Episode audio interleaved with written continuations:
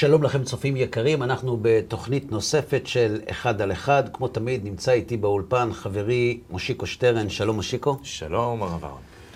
על מה אנחנו מדברים היום? אנחנו ממשיכים. אנחנו צריכים לעגל את זה, לסגור את זה. את מה? את, את, את המוסר האנושי, את התחום 아. הזה שנגענו בו אוקיי. כבר תוכנית מספר שלוש לדעתי.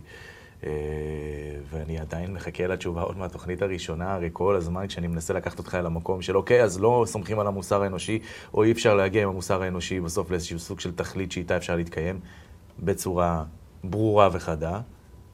ובכל פעם שניסיתי ככה לגעת במה הפתרון, אז אמרת חכה עם זה. אז חיכיתי. אוקיי.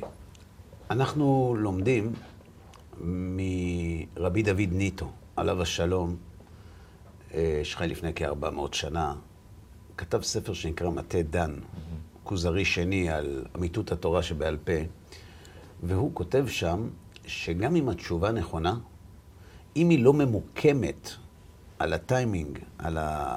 על... על הזמן הנכון, גם תשובה טובה היא לא טובה. זאת אומרת, צריך לדעת מתי לתת תשובה. לא רק איך, לא רק מה, מתי. אז הגענו לזמן שמותר לתת תשובה? בוודאי. אוקיי. אנחנו ראינו בתוכניות הקודמות שהמוסר האנושי, למרות שהוא מכוון לטוב, יש לו שתי חולשות מרכזיות. אחת, היעדר סמכות. כיוון שהמוסר צומח מתוכנו, אז כשתוכנו לא מעוניין, הוא משנה. וכשאתה משנה את הכללים, אתה גורם למוסר להיראות לא רציני ולא מחייב. כי פשוט נמתין עד שזה יהיה בסדר. חוסר הסמכות הוא כשל מובנה במוסר האנושי. והנקודה השנייה שגם עליה דיברנו, זה מה עושים כשערכים מתנגשים אחד בשני. נכון. וגם זה ראינו מייצר בעיות והתמודדויות לא פשוטות, שלא תמיד יש לנו את הכלים לחתוך את הדברים נכון. נכון. שעל פניו, אני חושב שזאת בעיה יותר גדולה מסמכות, כי סמכות, בסופו של דבר, סמכות יכולה גם להיקבע על ידי, אתה יודע, כמו בהנהגה דיקטטורית. כן. סמכות, זה ברור. זה נכון, אני מסכים, כי את הסמכות צריך להפעיל כשיש מישהו שקורא עליה תיגר. נכון. אם כולם מסכימים, אז לא צריך סמכות. אז היעדר סמכות בא לידי ביטוי בעיקר כשלא מסכימים. בדיוק. נכון מאוד. ובתוכנית הקודמת הגענו בסופו של דבר אל הצו האלוהי, אל הנעשה ונשמע. עכשיו, מי שלא מאמין באמיתות התורה ובנתינתה מן השמיים, בסדר, אז uh, יש לזה uh, מקום שבו אנחנו מוכיחים את הדברים, בסדר? אבל מה המעלה שאנחנו מרוויחים מהאמת כשהיא באה מן השמיים? סמך יזהר אמר פעם, העיקרים שאני מאמין בהם הם עיקרים טובים משום שאני בחרתי בהם. אם מישהו אחר לא יבחר בהם, הרי שהם אינם טובים עבורו. ואין טוב אחד ויחיד, אלא אם כן הוא משמיים. כלומר, מי שעומד למרגלות הר סיני ושומע אנוכי השם אלוהיך, הסיפור הזה של יש לי את האמת שלי, זה מצטער יפה, מצלצל יפה, לא רציני. כן. כי האדם מול הבורא זה לא כוחות. לכן, כיוון שהתורה שאנחנו מקיימים, ניתנה מאת השם. לכן יש בה את שתי המעלות שחסרות במוסר האנושי. סמכות, ואף אחד לא מתנגש מה... אפילו סמך יזהר שלא היה אדם דתי הבין שברגע שמכניסים את האמת ואת המוסר מבחוץ, נגמר הסיפור. והדבר השני, אם יש מערכת ערכית, אלוהית, שהיא תורת חיים, דהיינו היא תורה שמתייחסת לחיים, שמחשיבה את החיים, אי אפשר שהיא לא תיתן לנו הוראות כיצד לחיות ואיך להתנהג במקרה שהערכים סותרים זה את זה. למשל, המשפט המפורסם, פיקוח נפש דוחה שבת. נכון. זאת אומרת, יש כאן שני ערכים. יש מצד אחד קדושת החיים, מצד שני מצוות השבת, שהיא מצווה חשובה מאוד, שמי שלא שומר שבת כתוב בהלכה. שכאילו עובד עבודה זרה, או מי ששומר שבת אפילו עבד עבודה זרה כדור אנוש מוחלים, לא? זאת אומרת, אנחנו רואים שיש כאן שני ערכים ש- שפשוט מתנגשים. מי יכריע? אנחנו. אנחנו לא יכולים להכריע. אנחנו מסתכלים בתורה ושואלים מה היא אומרת. כלומר, ברגע שהתורה יש לה את הסמכות, אנחנו יכולים להוציא מתוכה איך מתנהגים כששני ערכים מתנגשים אחד בשני. אחד הדברים החזקים שהותרת לי ככה ב- ב- בסדרה הזאת הספציפית על המוסר האנושי היה הסיפור של פרחי הכהנים. סיפרת לי כן. עם, עם הכבש והתחרות האישן. נכון. זה משהו שלקחתי אותו אחר כך בחשיבה מרובה מאוד, ואמרת לי שם שלו הכל היה שלם שם, אז אותו הכהן המבוגר שהגיע אה, לטפל בבנו, אבל בינתיים בזמן אמת דאג לכלי המקדש שלא יתאמו, אז הוא עשה נכון. וגם זה תיר בי איזה סוג של, אתה יודע, אה, ואם זה היה שלם, בסדר, ואם כולם היו שלמים, אז עדיין חייב פחות, כאילו, עדיין במקומות האלה, הקדושה של כלי המקדש, למשל, כדוגמה, כן, לא עכשיו, כן. בוא נחליל את זה אחר כך לכל דבר, יותר חשובה מחיי האדם. ודאי שלא. אם, אם קדושת הכלים עומדת מול חיי האדם, אין ספק שחיי אדם קודמים. אפילו כהן גדול, למשל במקרה של מת מצווה, הוא נטמע לו, למרות שאסור לו להיטמע.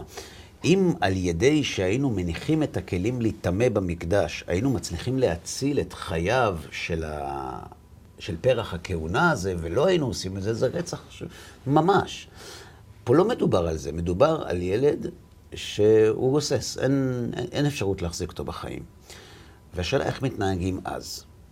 אם אומרים שצריך לדאוג לכלי המקדש, אז צריך להסתכל איך מתייחסים לקדושת החיים. אם החיים קדושים, זאת אומרת, אין בעיה בזה של זילות החיים, אז אם למרות שהחיים כל כך חשובים, והרגש הבאי כל כך גדול, והוא עדיין עומד ודואג לכלי המקדש, זו מעלה. אם לא, זה חיסרון. אבל כמובן שגם כאן לא מדובר על התנגשות. אין כאן התנגשות בין ערכים. אנחנו מדברים על פיקוח נפש, שאתה יכול להציל בן אדם, ואתה אומר, שמע, אני לא, אני לא מחלל שבת בשבילו. מה זאת אומרת, אתה לא מחלל שבת בשבילו? אתה מצווה, כתוב בהלכה, שאם צריך לחלל שבת על חולה, עושים את זה על ידי גדולי הרבנים, לא על ידי אלה שיושבים ופצחים גרעינים בעזרת נשים או בחצר של בית הכנסת. כדי שכולם יראו עד כמה החיים קדושים. ואז אתמול שדיברנו, סליחה, בתוכנית הקודמת, שדיברנו על אה, אותו הנושא של החייל שקפץ על רימון כדי להציל את חברו. וגם אז אמרת לי, תלוי את מי שואלים, אתה זוכר? כן. תלוי את מי שואלים. נכון. על פי סמך יזהר, תלוי אם שואלים את האמא או שואלים את המדינה. אוקיי. כי למדינה עדיף שאחד יקפוץ על הרימון ויציל חמישה, מהרבה סיבות. ולאמא יש רק ילד אחד. ואם כבר הגענו למוסר היהודי, אז מה אומר המוסר היהודי במקרה כזה? כי זה מקרה שאנחנו פוגשים המון. השאלה הזאת עלתה לא פעם בתקופת השואה. האם מותר לאדם למסור את עצמו למיטה כדי להציל אנשים אחרים? יש לזה תשובות רבות בהלכה. בשורה התחתונה, אנחנו כרגע לא עוסקים בעניינים הלכתיים, כי צריך הרבה להרחיב. הוא לא חייב. אבל אם הוא עושה את זה, אם אדם מוסר את נפשו על עם ישראל, כתוב בגמרא שאין צדיקים גמורים יכול, יכולים לעמוד במחיצתו. זה לגבי הרוגי מלכות. Mm-hmm. אבל גם לזה יש התייחסות. אתה צודק, יש התייחסות. נתן לך דוגמה נוספת. אנחנו דיברנו על הפלות. כן. היו אנשים שמאוד התרגזו מזה. נכון. אה... לא ניכנס כרגע לנושא, אבל יש דיון בהלכה. מה קורה כשהתינוק, אישה בתהליך לידה, והתינוק מסכן את אמא שלו. Mm-hmm. מה עושים אז? אני מחכה לך. מה? אני מחכה לך. מה אתה חושב? שדואגים לאמא. למה? שתישאר בחיים. חיי הקודמים לדעתי. למה? שוב, זה לעניות דעתי. בסדר, אני לא פוסל לדעתך, אני שואל רק למה. מאחר והיא פה כבר, היא בחיים. בסדר, גם התינוק פה. עוד לא יצא אל העולם. נכון. הוא בתהליך. עניין של עוד חצי דקה, דקה. Mm-hmm. אתה אומר נכון. חז"ל אומרים שאין דוחין נפש מפני נפש. יש לנו אמא שהיא ודאי בחיים. יש לנו פה עובר שגם אם הוא ייוולד, הוא עדיין בגדר נפל עד שלושים יום. זאת אומרת, ספק יחיה, ספק לא יחיה. דרגת הסיכון יותר גבוהה. כן.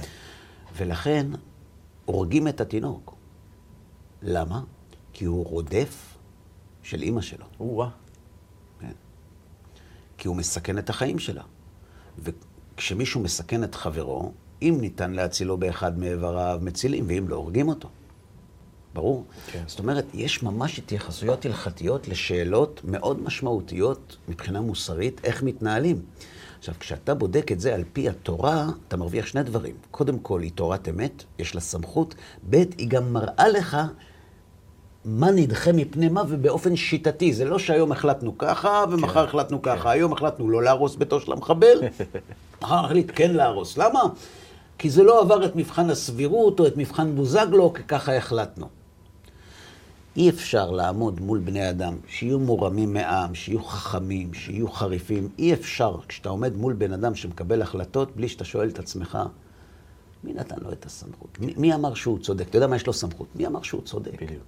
איך הוא קיבל החלטה כזאת? בדיוק. ואת זה התורה מאפשרת לנו.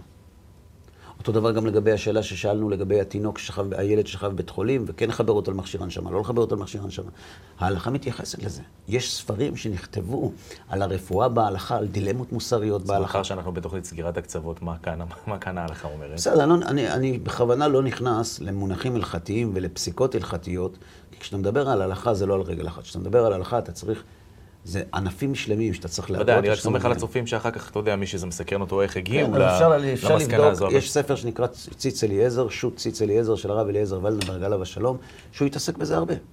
הוא התעסק הרבה בנושא של השתלות, הוא התעסק בכל התחומים האלה של רפואה והלכה, הוא התעסק לא מעט, והדברים כתובים על ספר, אפשר לראות אותם שם. יש עוד הרבה ספרים. גם בשו"ת שבט הלוי של הרב ווזנר עליו השלום, אפשר לבדוק. ולכן, כשאנחנו רוצים לסגור את הפינה הזאת, אנחנו בעצם אומרים לנו יש פלס קבוע, אחיד. ולכן אם אתה רוצה למדוד את המוסר שלך, פשוט קח את עצמך מול הפלס הזה ותבדוק. אבל היו מצבים שבהם פוסקים גדולים, אפילו בדור הזה, שינו. שינו פסיקה. בוודאי. בוודאי שאפשר לשנות פסיקה. אתה יכול להביא ראיות, להציב סברות אחרות ולפסוק אחרת. בשביל זה יש את מוסד הסנהדרין, גם בזה עסקנו. מוסד הסנהדרין תפקידו להכריע. עכשיו, כשמוסד הסנהדרין מכריע מה עושים במקרה כזה או מקרה כזה, הסמכות שלו היא לא סמכות אנושית. כמו שראינו בתוכנית על תורה שבעל פה, היא סמכות אלוהית. היא סמכות שמופיעה בחומש דברים.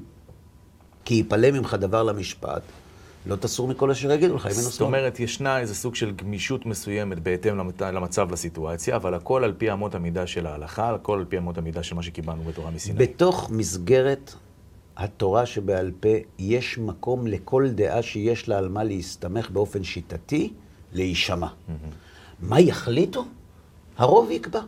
והרוב הזה, בשונה מבית משפט של בני אדם רגילים, הוא לא רוב שמכריע בשם סמכות שהוא קיבל מהציבור. אבל גם כשזה החלטות הרות גורל, גם כשזה שינוי דרסטי לחלוטין, סתם לדוגמה אני זוכר את החלטתו של הרב עובדיה זצ"ל, שמותר למסור שטחים, אתה בטח זוכר את זה, ואחר כך הוא התחרט. זה משהו שאני זוכר חזק. הדוגמה הזאת למשל, שמותר למסור שטחים. זאת אומרת, אין מישהו שיגיד לך שלמסור שטחים זה יהרג ואל יעבור. יש לנו שלוש עבירות שעליהן נאמר יהרג ואל יעבור. הוויכוח הוא מקצועי. האם מסירת שטחים יש בה סיכוי לשלום, להצלת חיים, יותר מאשר סיכון למלחמה ולאובדן חיים, או לא? כמו כל תלמיד חכם, כשהוא צריך חוות דעה הלכתית, הוא צריך לשבת עם אנשי מקצוע ולשמוע את דעתם. ואנשי המקצוע בסוגיה הביטחונית הם חלוקים. Mm-hmm. יש כאלה שאומרים, כן, צריך למסור שטחים, ויש כאלה שאומרים, מסוכן למסור שטחים. אבל לפי שתי השיטות, אם מסירת השטחים מביאה מלחמה, אסור למסור שטחים. זה ודאי, אין על זה ויכוח בכלל. כן, אבל אני חושב שהטיעון שכנגד היה שמסירת שטחים מייצרת מציאות שאנחנו נכנסים לסיכון עוד יותר גבוה, כי אנחנו מקרבים את האויב אלינו, לביתנו, לביתכנו. אז זה בדיוק הטיעון שכנגד. בסדר, יש כאן ויכוח. לא, זה לא מצד, זה לא קדושת ארץ ישראל או הטריטוריה, אלא מהמקום של פיקוח נפש. אני אתן לך דוגמה מעולם הרפואה. נניח שאנחנו לא יודעים מה זה סכרת, בסדר? ובן אדם יש לו סכרת, והוא הולך לרופא, והוא אומר לו שהוא לפעמים מרגיש חלש, וזה וזה. האם הוא צריך לצום ביום כיפור? הרב פוסק לו לפי הנתונים שיש מולו כעת. נכון. מחר יבוא רופא ויגיד לרב, אם הוא לא יאכל, לא ישתה, זה פיקוח נפש, מיד הרב משנה את הפסיקה. זה לא שהפסיקה השתנתה, הפסיקה היא שפיקוח נפש דוחה שבת. דוחה, פיקוח נפש דוחה יום כיפור. אבל זה יופי יופי כשזה קרה לפני יום כיפור, ועדיין עוד יש מקום לעשות את ההחלטה, אבל כשכבר מסרת את השטחים, לזה אני מתכוון. זאת אומרת שההחלטות הן הרות גורל. במדינת ישראל לא מחליטים אם למסור שטחים או לא למסור שטחים על פי פסיקה הלכתית. אבל מחליטים להצביע או לא על פי סיכה החלטית. זה נכון. וההצבעה הזאת עשתה את זה. לא הצביעו. יכלו גם להצביע נגד. נכון. אבל לא הצביעו. נמנעו. כי גם להימנעות יש אמירה. Mm-hmm. יש כאן ספק. בתור אדם אחראי, אני לא יכול להכריע. כי אם אני אכריע נגד והתברר שטעיתי, זה לא פחות מסוכן מאשר אם אני אכריע בעד והתברר שטעיתי. לכן גדולי ישראל לאורך התקופה מקום המדינה ועד היום, בהרבה מאוד תחומים שקשורים למדיניות וקשורים לביטחון, לא חיוו דעה. כי יש כאן ספק. עכשיו, כשאתה מדבר עם איש מקצוע, זה גם מאוד תלוי בשאלה מה האמינות שלו בעיניך. נכון. כשעומד מולך איש צבא ואומר לך, אין שום בעיה למסור שטחים. היום הכל זה טילים, זה קרקור, כוחות רגלי, זה כבר פחות משנה, והכל המרחק, אם זה חמישה עשר קילומטר או חמישים קילומטר, זה לא משמעותי. והוא אומר לך את זה בביטחון מוחלט. עכשיו, אתה לא איש מקצוע. אתה שומע את מה שהוא אומר. יש לך יכולת לבחון את הדברים שלו? לא. אז מה עושים אנשים רציניים? הם מביאים גם את הצד שכנגד. נכון. ומאמתים את הצד שכנגד עם הטיעונים האלה, אבל בסופו של דבר מדובר על הערכה. אם אני לא חייב, למה שיביע דעה? אתה יודע, הגמרא מספרת על רבי יהושע בן חנניה. היה חכם גדול מעבר לגדלותו בתורה. והייתה מחלוקת גדולה מאוד אז בין בית שמאי לבית הלל לגבי צרת הבת. שזה דינים של דאורייתא ממש, עניינים של, עניינים של משפחה, של... של איסורים חמורים מאוד. הייתה מחלוקת. האם צרת הבת מותרת או אסורה? עכשיו, רבי יהושע בן חנניה היה מבית, מבית הלל. ובאו אליו ואמרו לו, צרת הבת מהו? מה אתה אומר הרב? מי צודק?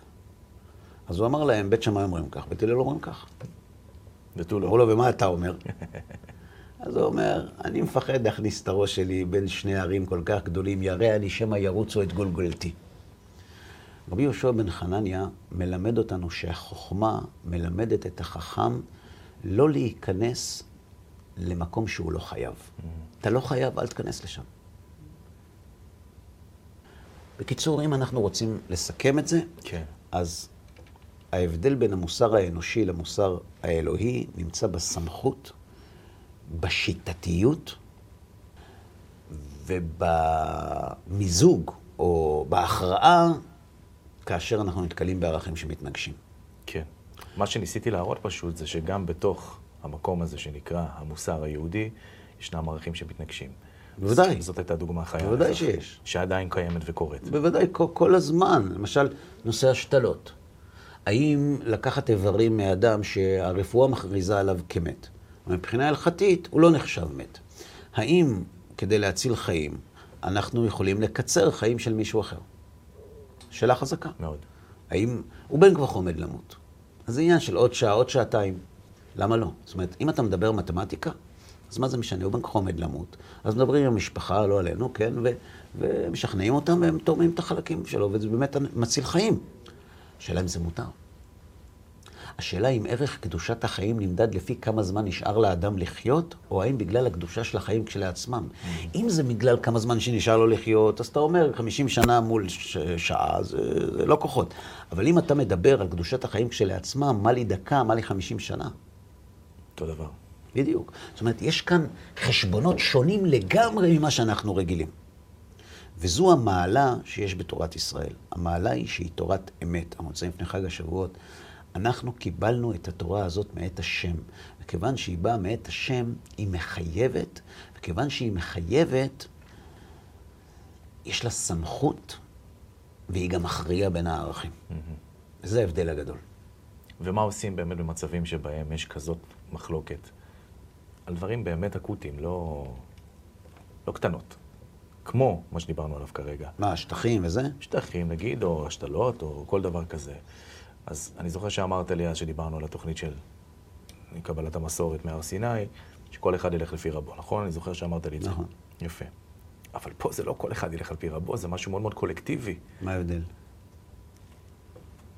זה משהו שנוגע בעם כולו.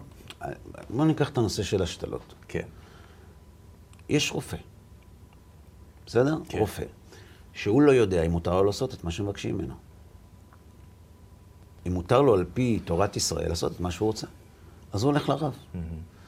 והרב אומר לו, כך וככה ההלכה. אם הוא הלך לרב אחר שאמר לו שמותר, אז מותר. אם הוא הלך לרב שאמר לו שאסור, אז אסור. רגע, אז איך זה יכול להיות מותר או אסור? מחלוקת. אנחנו לא מתרגשים ממחלוקות. אוקיי. יש לנו מוסד שלא קיים היום, אבל כשהוא קיים הוא מכריע במחלוקות, והמחלוקות האלה נגמרות ומחייב את כולם. זה נשמע כמו קצת ראש קטן. כאילו, אתה יודע, אני אגיע לשמיים, הרב אמר לי, תודה רבה, זהו, עשיתי מה שצריך. למה אתה אומר זה ראש קטן? כי זה נשמע ככה. זה נשמע לא מעניין, אני לא מבין במוזיקה. אני רוצה לשאול אותך שאלה. מה רוצה יהודי שומר מצוות? לקיים את המצוות, לרצות את, את הקדוש ברוך הוא. לא לרצות. אלא? לקיים את רצון השם. רצון השם. לרצות זו מילה ששייכת למקום אחר. לגמרי.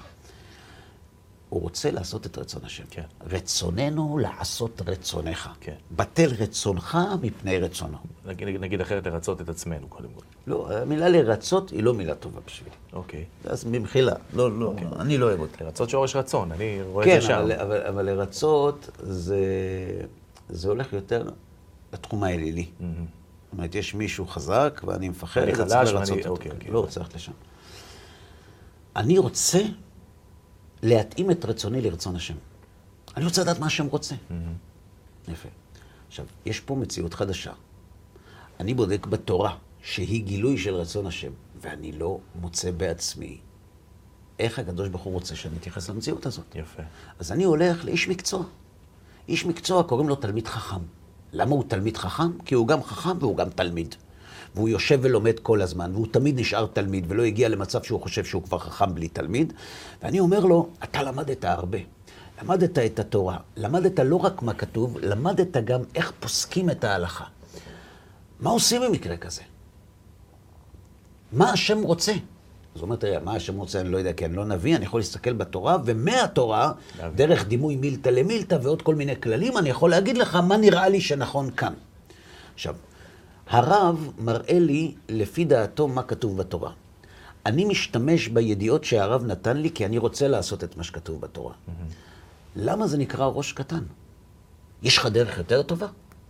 לא, לא הייתי הולך לרב.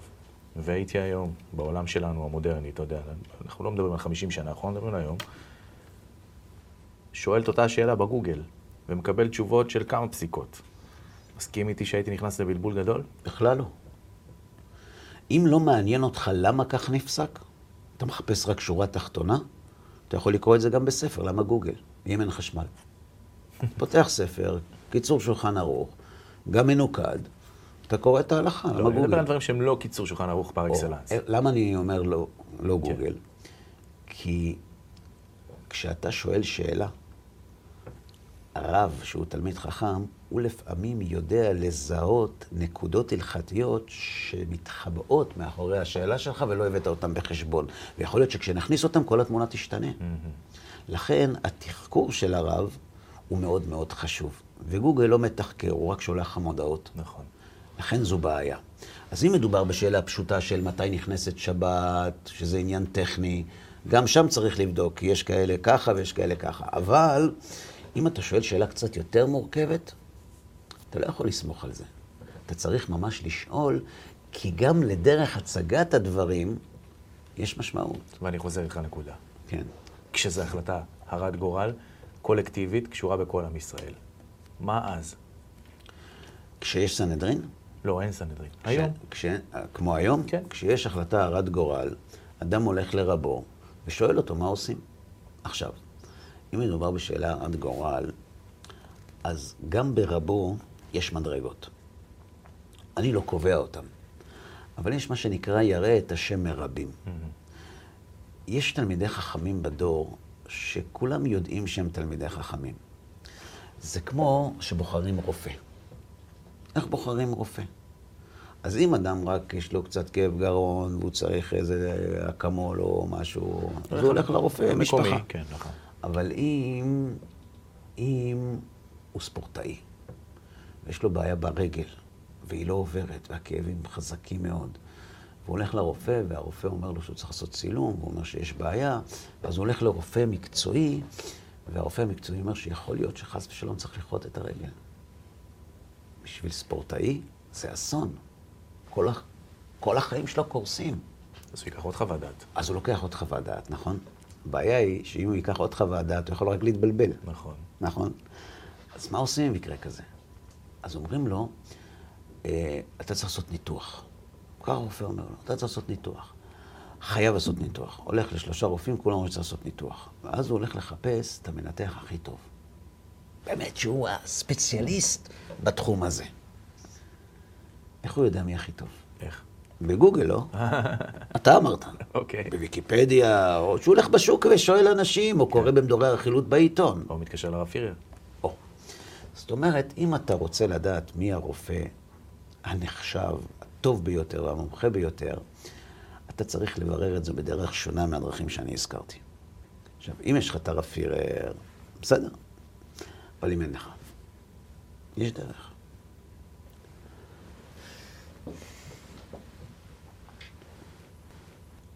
אתה בודק מי הם נחשבים עשרת הרופאים הטובים ביותר בתחום. לא מי הכי טוב, מי הליגה המקצועית הראשונה. ואז אתה קובע פגישה עם כל אחד מהם, ושואל אותו מי הכי טוב אחריך. מי שקיבל את מירב הקולות של המקום השני, הוא המקום הראשון. יפה. את זה הבאת מאיפה? מה מאיפה? מאיך בוחרים רב? יש הרבה רבנים. יש רבנים של קופת חולים, יש רבנים של בתי חולים, יש רבנים... יש, זאת אומרת, מעבר לידע שהוא חשוב והכרחי, שיקול הדעת ההלכתי נודעת חשיבות עצומה, עד כדי כך שהחזוניש כותב שליראת השמיים של הפוסק, יש חשיבות עצומה, לפחות כמו הידע שלו, כדי שהוא יכוון להלכה. עכשיו, אני רוצה בשאלות קשות, גדולות, הרות גורל, כן? כמו שצריך לחתוך לו רגל. שאלה שכמו שאתה אמרת, נוגע לכלל ישראל. אז הולכים לגדולי ישראל. אתה הולך ושואל, מי הם האנשים הגדולים שבדור? ומי שהמומחים אומר לך, אומרים לך, הם הגדולים, אז הם הגדולים. ואליהם הולכים ושואלים. עכשיו, אתה יודע מה המעלה? אתה יודע מה המעלה בהיררכיה הזאת? Mm-hmm. אין ציונים, אין תמריצים, אין כללים, אין מבחן הסבירות ואין מבחן בוזגלו. זה מי שרוב הדור נוטים אחריו. מי שרוב החכמים נוטים אחריו, הוא נחשב לגדול בישראל. קח לדוגמה את הרב גרשון אלדשטיין, mm-hmm. ראש הישיבה, או ש... ש... שעריך ימים, או להבדיל את מרן הרב עובדיה יוסף, או הרב אריאל שטיינמן, או הרב אלישיב, או, או, או רבנים שכבר אינם איתנו, הם לא נחשבים לגדולי ישראל. מי מינה אותם? אתה יודע שיש גדולי ישראל שאין להם תעודת הוראה? כאילו הם לא רבנים בסדר. כאילו הם פרופסור שאפילו אין להם בגרות. מה שעושה אותך גדול בתורה זה לא ציונים. זה העמל והתורה שעסקת בהם, ומה שהציבור של לומדי התורה חושב עליך. גם הספרייה שלך, לא? בוודאי. זה כמו ספר תורה. ספר תורה, איך אנחנו יודעים אם הוא כשר או פסול? הסכמות. אנחנו מסתכלים בתורה. אה, אתה מדבר ספר תורה. ספר, ספר תורה. מסתכלים בתורה, קוראים בתורה. כן. אם אנחנו רואים שהוא... תקלה, כן. שמים אותו בצד, נכון? דע לך שלומדי התורה, תלמידי החכמים, נמצאים תחת מיקרוסקופ כל הזמן. של מי? של אלה שלומדים מהם. Mm-hmm. מחפשים את הטעויות שלהם, מחפשים איפה זה לא נכון. באים לשאול אותם שאלות על דברים שהם כתבו בספר. וכשהם טועים, הם אומרים, טעינו. אנחנו בני אדם. אבל זה לא משהו שקונים אותו. זה משהו שנהיה. אדם לא מציב לעצמו יעד. אני אהיה גדול הדור. אין דבר כזה. בדרך כלל מי שזה היעד שלו לא מגיע לשם. נכון. הציבור... לראיית הציבור יש דיוק מאוד מאוד גדול. לא, לא לגמרי, אבל מאוד מאוד גדול. ולכן בשאלות כאלה גדולות הולכים אצל גדולי ישראל. יש שאלות שהן נוגעות לכלל ישראל. אתה לא הולך לרב של בית הכנסת, למרות שהוא תלמיד חכם. אתה הולך לגדולי ישראל כי הראייה שלהם, שיקול הדעת שלהם הרבה יותר רחב. ולכן אני חוזר לנקודה. והיה, והוא, אותו אחד, גדול ישראל, פסק פסיקה. בעקבות הפסיקה קרה מה שקרה, ואחר כך התחרט מהפסיקה. מה זה? מה זה מבחינת הפוסק, או מה זה מבחינת הנפסק? קודם כל, מה זה מבחינתנו? מה זה מבחינת... מבחינתנו יש, יש לנו גמרא מפורשת, מסכת תוריות, מה קורה? אם הורו בדין. הורו בדין הלכה, וטעו. וחזרו בהם, צריכים להביא קורבן. אוקיי. נכון? כן. אלם דבר של ציבור, יש קורבן. כן. ומה איתנו שאנחנו הלכנו אחרי בית דין? אין שום בעיה. אנחנו מצווים לשמוע בכל בית דין. לכן אנחנו שמענו בכל בית דין? שמענו. עכשיו, בית הדין טעה, אז לבית הדין יש חשבון, אם בא על החשבון, והוא צריך לסגור איתו את החשבון. אבל אני מצווה להקשיב לבית הדין. כשאני מקשיב לבית הדין, אני עושה את רצון השם. והשם כתב בתורה שהוא רוצה שאני אשמע לבית הדין, גם כשבית הדין טועה, למעט מקרה שאני יודע שבית דין אומר על משהו שהוא כשר והוא טרף, לי זה אסור. ואם אני אז סומך על בית הדין, אני בבעיה. וואה, אמרת פה משהו חריף. מה? אני לא מדבר, אני מדברת איתך על משהו במציאות. כן, כן, מציאות. זאת אומרת, אני יודע שזה חתיכת חיזוך, חתיכת חלב. לא שומן. ובין אומרים לו, זה שומן. אני יודע שזה חלב. אסור לי לאכול את זה. כלפי עצמך. כן. ולהגיד לשאר? אני יכול להגיד, אבל הם לא אמורים לשמוע לי, או לשמוע לבית הדין. זהו. יפה. הם עושים את מה שצריך, ואני עושה את מה שצריך. אמרתי. שנינו עושים את רצון השם. ולכן שמתי את זה בכותרת, ראש קטן. לזה התכוונתי. למה זה ראש קטן? כי שוב. הפוך, זה ראש הכי גדול, אני לא עושה את מה שהם אומרים. אתה לא עושה את מה שהם אומרים, אבל הרגע אמרת, אני יכול להגיד לאחרים, אבל הם מצווים להמשיך לשמוע לבית הדין. בוודאי, אני אשאל אותך למה. כי אם אתה אומר לי שזה אסור, ובית הדין אומרים לי שזה מותר, למי אני אמור לשמוע? למי שראה כרגע שזה אסור. הם אומרים, אנחנו ראינו שזה מותר. אה, הם ראו. כן, הם טוענים. אוקיי. בסדר? כן. זאת אומרת, האמת זה מאוד מרתק. עולם ההלכה, יש אנשים שעולם ההלכה נראה בשבילם כעולם קשוח כזה של טק, טק, טק, אין בו הרבה עניין. עולם ההלכה הוא עולם מרתק, כי הוא עוסק בחיים. הלכה זה מלשון הליכה. איך הולכים עם התורה? אני יותר מפחד מזה שכמו שאתה אומר, יש באמת המון תלמידי חכמים שבעולם ההלכה עוסקים בו בצורה מאוד מאוד סזיפית, מגיעים אל הנקודות הנכונות, אבל גם יש הרבה עדר שפשוט שומע מה ששומע והולך אחרי, לא בודק, לא שואל, לא מברר. ואלו המקומות היותר מפחידים, אתה מבין למה אני מתכוון? בוודאי, אבל זה נכון בכל תחום. זה נכון גם בפוליטיקה. בוודאי. זה נכון גם בתרבות. זה נכון גם בחיים, זה נכון בכל תחום. אבל מבני תורה אני מצפה לאפגריד הזה, לה, אתה יודע, שהם רגע יוציאו את הראש מהמאורה ויבדקו רגע לבד. בדרך כלל, בדרך כלל, אני מדבר איתך על אנשים שעוסקים בתורה. אני לא מדבר איתך על אנשים שחיים את החיים והם גם שומרי מצוות. גם הם אה, לא קל למכור אותם. זאת אומרת, החשדנות היא תכונה שנקנית בהיכל הישיבה. זה לא רק פלפול, זה חשדנות. זה, כשתלמיד ישיבה שומע דבר הלכה, או דבר תורה, או ציטוט מהגמרא, או חידוש של אחד הראשונים, צורת החשיבה הביקורתית שלו היא קודם כל לבדוק איפה זה לא נכון. נכון. ככה מלמדים. קודם כל תבדוק איפה זה לא נכון. זה לא חייב להיות לא נכון. אבל קודם כל תבדוק, אל תקנה את זה סתם. רגע, עד שנפסקה פסיקה. עד שהוחלטה החלטה. גם על הפסיקה של היום אתה יכול לשאול.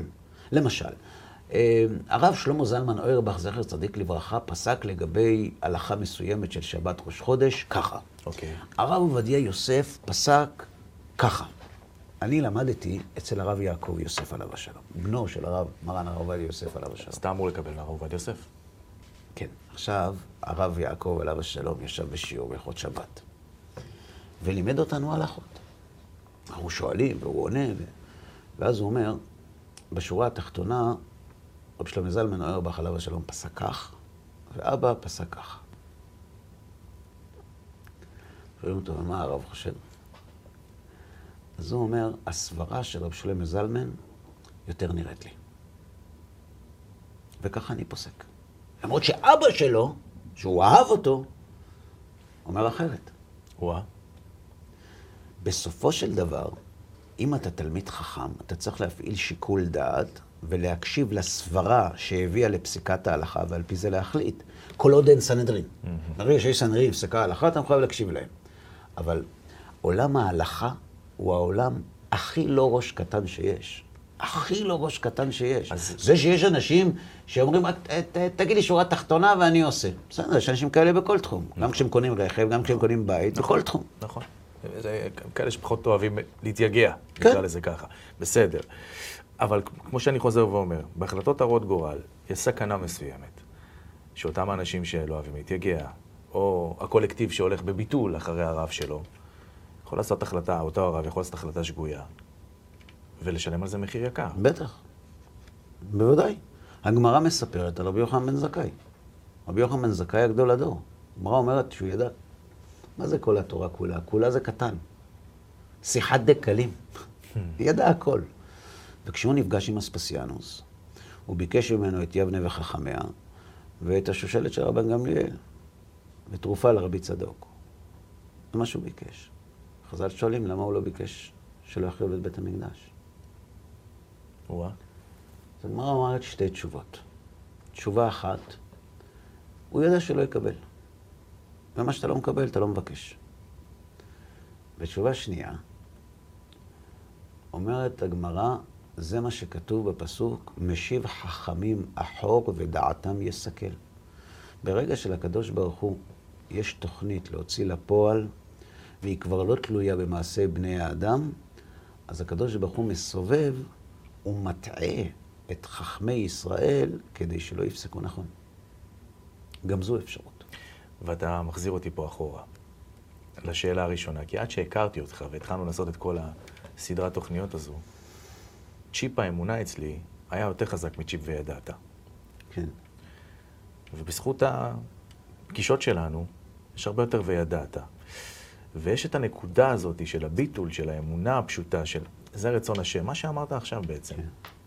שהיא חזקה מהכל. בתכלס גם בסוף אנחנו הולכים אחריה. וראינו את זה עכשיו בימי הקורונה למשל. כן. שיכלה להמיט אסון גדול על ערים חרדיות וריכוזים כאלו לא, כאלו. כל העולם. לא, בכלל, אבל ראינו את זה בארצות הברית למשל. נכון. ולמה? כי קבלת החלטות כזאת או אחרת. עכשיו, כמובן לא בא לה, להאשים אף אחד, כי אני יודע שזה רצון השם. אתה מבין? יש פה איזה סוג של כל הזמן מין מאזן כוחות כזה, בין האמונה לבין הידיעה, בין הרשות להתווכח, לדעת, לחקור, לבין אוקיי, אז שתוק. גם, אז גם לזה, בעזרת השם, נייחד תוכנית. יש לנו כבר שני נושאים. אחד זה לעסוק בחוזרים בשאלה, שדיברת על זה בסוף התוכנית הקודמת, והשני זה ביחס בין הידיעה לאמונה. רק במאמר מוסגר, כדי שלא יישאר הדף חלק לקראת סיום התוכנית, אומר לך שאי אפשר לזה בלא זה. זאת אומרת, החשיבות שהאמונה והנאמנות תופסים בחיים של יהודי שומר מצוות, הם לא פחות חשובים מהידיעה, וברוב המקרים, בפרקטיקה של החיים, הם הרבה יותר פעילים. מי? האמונה. Mm-hmm. כלומר, הידיעה היא משהו מאוד טכני. כן. שעליו בונים את האמונה. כשבונים אמונה על כלום, זה מסוכן מאוד. כשיודעים ולא מאמינים, זה גם מסוכן מאוד. אבל כשמציבים את הידיעה, אוקיי, שמנו אותה בתרמיל, עכשיו ממשיכים לאמונה. עיקר העיסוק הוא באמונה, כי האמונה היא למעשה אורח החיים של האדם, שבאורח החיים הזה האמונה באה לידי ביטוי. אז כשאנחנו רואים אדם שהולך באמונה, אנחנו רואים זה תמים. אנחנו לא יודעים איזה שק של ידיעה יש מאחוריו. ברור? אבל בעזרת השם גם בזה נעסוק. בכל מקרה, את הנושא של המוסר השתדלנו לסכם פחות או יותר. בהחלט. אני מאוד מודה לך שהצטרפת אליי גם למסע הזה. תודה רבה גם לכם, צופים יקרים, שהייתם איתנו לעוד תוכנית של אחד על אחד. אני כאן, אהרן לוי, ואיתי מושיקו שטרן. מאוד מקווים שנהנתם, מקווים שהדברים יהיו לתועלת, ומקווים שתשתתפו איתנו גם בעזרת השם בתוכניות הבאות. כל טוב לכם.